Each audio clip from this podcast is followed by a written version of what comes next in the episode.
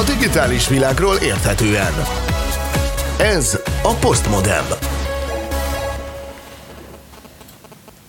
Jó estét kívánok, ez itt a Postmodern Vitaklub, és a Matrix 20. születésnapja kapcsán arra gondoltunk, hogy kicsit folytatjuk még a beszélgetést, és ami bennünk maradt, azt elmondhatjuk a filmmel és világával kapcsolatban. Például Baracsi Katalin internetjogász magával hozott egy napszemüveget, amit a műsor közben nem vettél fel, de most légy szíves, tedd föl.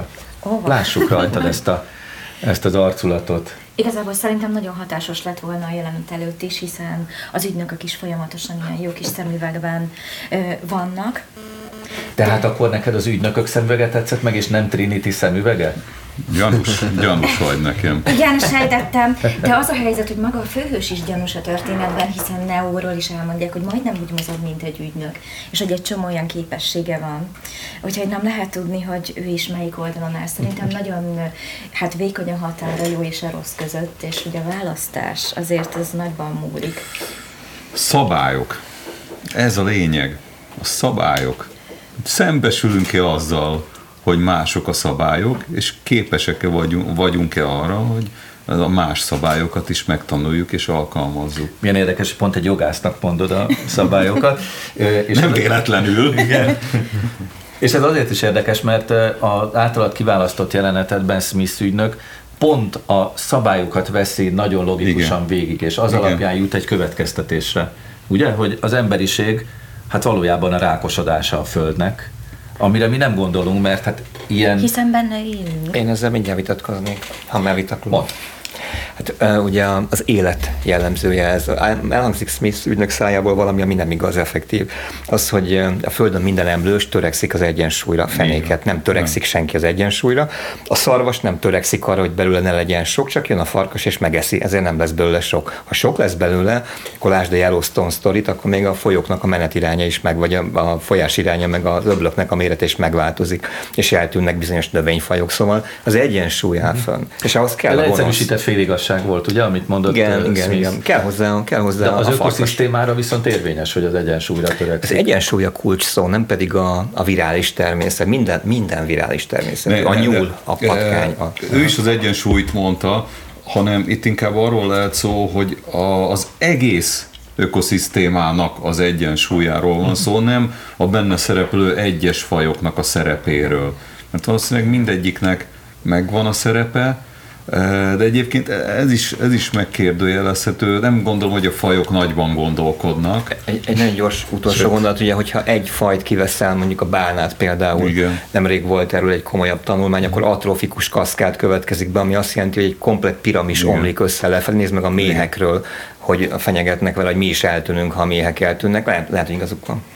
Szóval Smith ügynök nagy filozófus, tehát nekem is ott nagyon komolyan elindult a gondolatmenet, amikor hallottam pont ezt a jelenetet. De visszatérve arra, amit az előbb a műsor végén mondtam, hogy én nem tudtam képzelni, hogy lehet-e folytatni a történetet. Ti hogy gondolkodtatok erről?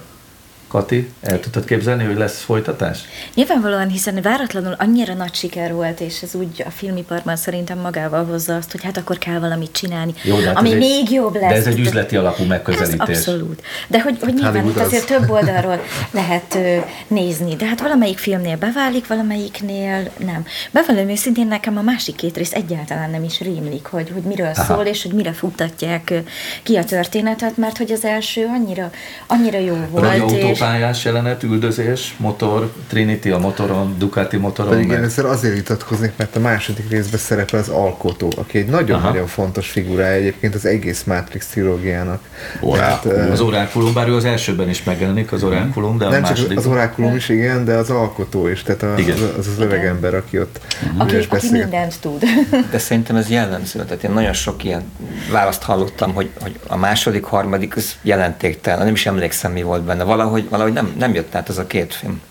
Neked átjött? Nekem abszolút. Tehát én Gergővel mélyen egyetértek, meg ismerem is a sztoriát. Hát ugye a Matrix az én olvasatomban szintézisfilm, ami ilyen értelemben előtte, ha a szintézisfilmek kis családját nézzük, akkor egy film volt, az pedig a Star Wars volt, ami összesíti az addigi ugye a korszellemnek a különböző kis nüanszait, az emberiségnek a jó-rosszról alkotott fogalmait. És közben mondom, hogy Kati húzza a szemöldökét. Igen. Igen, de most ezért lehet, hogy mindenki ki fog utálni az asztaltársaságban. Én rendkívül nem vagyok Csillagok háborúján rajongó, és aki azt végig tudja nézni, hát le a kalappal előtte. Tehát, hogy én ezt a fajta gondolatmenetet, amit hozzágyártanak a Csillagok háborújához, még nem sikerült felismernem. Akkor beszéljünk tovább a Matrixról. Ebben most nem megyünk bele. Úgyhogy úgy gondolom, hogy nyilván a Matrix az egy jó kapocs, de hogy az utóbbi időben is talán én a Matrixot ebből a szempontból egy ilyen nulladik filmnek is tartom, mert hogy nagyon ezt a negatív jövőt festi, és hogy az utóbbi időben abszolút reneszánszát élik az ilyen típusú filmek, ahol mindig valami történik, és valami katasztrófa, és jön egy kiválasztott, és ez az érdekes, hogy a kiválasztott vajon mennyire jelenik meg hogy tényleg ő az, és hogy legalább, hogy jó, tehát hogy ő jó egyáltalán. És ez ennek a filmnek a hatása, hogy ezt viszik tovább? Szerintem igen. És hogy akkor azért mégiscsak pedzegetik, hiszen Neo is végig bizonytalan ebben a helyzetben, hogy én vagyok, nem vagyok. Megmondja a többieknek is, hogy de hát az orákulum azt mondta, hogy nem én vagyok. Miközben egyébként sokan mondták azt, hogy a Matrix sem eredeti. Tehát egy csomó olyan elemet hozott össze egy filmbe már az elején is, ami már előtte az irodalomban, sőt a filmművészetben is. Ezt hívják szintézisfilmnek, amiről most beszélsz. Igen, így van. Igen. És csak, hogy hadd kapcsoljam gyorsan össze, a Klónok támadása 2-ben összekapcsolódik a Star Wars és a Matrix, csak szólok. Mivel kapcsolódik össze? Kérlek szépen, mondd az nektek valamit, hogy Matt Doran. Nem. Matt Doran az a fiatalember, az a hollywoodi színész, aki azt a fiút játszotta, aki a piros ruhás nő programot írta a Matrixban, most már mindenki tudja ki az. Mouse néven szerepel a Matrixban. És a Klónok támadása 2-ben pedig ő akar Anakinnak Death Sticket, vagyis ilyen halálrudacskát eladni egy bárban, de ő persze nem vesz, azt mondja neki, hogy te most hazamész és átgondolod az életedet, és nem akarsz nekem halálrudacskát eladni, és erre rá körülbelül 10 másodpercre megjelenik maga a piros ruhás nő, aki egy ausztrál bikini modell egyébként, és rámosolyog Anakinra kihívóan, aki nem veszi a lapot. És end of cameo. Szóval visszatérve a kiválasztott... Szeretsz megnéznem most. Igen, a kiválasztott motivumra. Sokan emlegették Neót úgy is, hogy ő a digitális messiás. Itt az asztaltárságban volt ön, akiben hasonlóképpen ez a gondolat megjelent? Zoli? Hát persze. Annak idején most már a feleségem, akkor még nem az volt, végig elemeztük az összes szereplőt, hogy melyik világirodalmi, vagy bibliai, vagy mitológiai hősnek a szerepét tölti be, és nagyon sokszínű, nagyon, nagyon sokféle ilyen toposzból, kulturális toposzból gyúrták össze. Igen, vették ki a figurákat, meg tulajdonképpen a történetet is. Szerintem azért hat ez ilyen rettenetes erővel ez a film, mert mindegy, hogy most melyik az a történelmi valóság, vagy vízió, vagy pillanat, amelyikre ráültették ezt a filmet. Ez az emberiség gondolkodásának az egyik legalapvetőbb folyamata, amit megragadtak, és nagyon látványosan, és roppant mélyen szántóan tudták filmes nyelven megfogalmazni. Tehát a valóság, a szerepünk, a szabályaink, az egész környezetünk, az oka annak, amiért vagyunk, a cél, ami felé haladunk. Ezek ilyen semmit mondó üres szavak, amit most mondok, de voltak éppen ezek a legnagyobb kérdések, amelyeket a tudomány, maga a jog, illetve a művészet mindvégig keresi a végső válaszokat, és ez a film is egy keresése a végső válaszoknak, és szóval visszatérve a Bibliából, igen, a görög mitológiából, és a különböző kultúrtörténeti motivumokból van igazából összegyúrva, ezért annyira nagyon jó. Egyébként emlékszem rá, hogy nagyon sokan ilyen lefitymálva beszéltek a filmről, hogy hát ez innen-onnan összeollózott elemekből egy férc munka, de hát én erre azt mondtam hát már akkor is. Ez a lényege az egésznek. Tehát, hogy ennek a patchworknek, tehát, hogy összerakják a foltokból, hogy Még ki is mondja Morpheus. Tehát van az a jelenet az elején. Maga neve Morpheus. Morpheus is egy utalás, ugye? Orpheus. Egyértelmű. De ő maga kimondja, hogy mikor Neóval beszélget először a virtuális valóságban, hogy úgy érzed magad, mint Alice Csodaországban. Így, egyértelmű. Tehát nem titkos ez a dolog, vagy nem akarják ezt elleplezni, hogy ők nyúlták ezeket a momentumokat. Tudod, itt az a helyzet, hogy... Már Joyce Carol. Igen.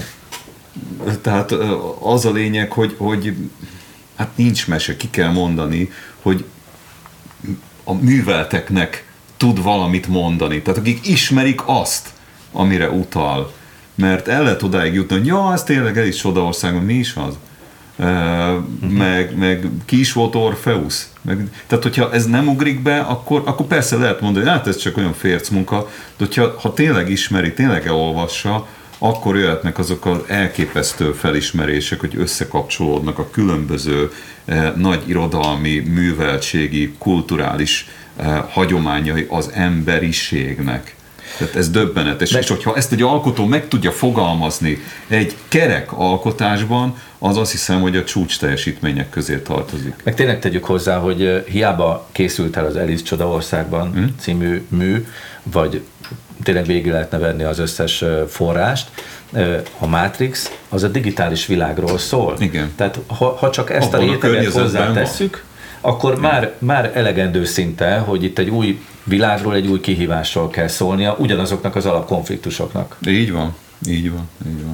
Gergő, te mit gondoltál erről a hát most egy hirtelen más szembe jutott, nem is értem egyébként, hogy kritizálták ezzel a Matrixot, tehát gyakorlatilag az egész filmművészet arról szól, hogy már ismert elemeket, vagy ismert motívokat, vagy régebbi filmeket dolgoznak, például Sergio Leone-nek a western filmjeit és a japán szamuráj filmek alapján készítette, vagy Quentin Tarantinót is felhozhatnánk, ő is használt olyan elemeket, vagy ő is kifejezetten olyan elemeket használt, amelyeket az ő filmes rajongásából vett át.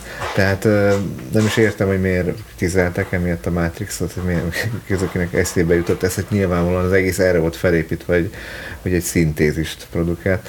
Egyébként meg persze nekem is eszembe jutott a Neóval kapcsolatban, hogy egy messiás volt, és aztán ezt a harmadik rész, ami nekem már annyira nem tetszett, ott ezt elég kicsit a szánkba is rágták, hogy kicsoda Neó.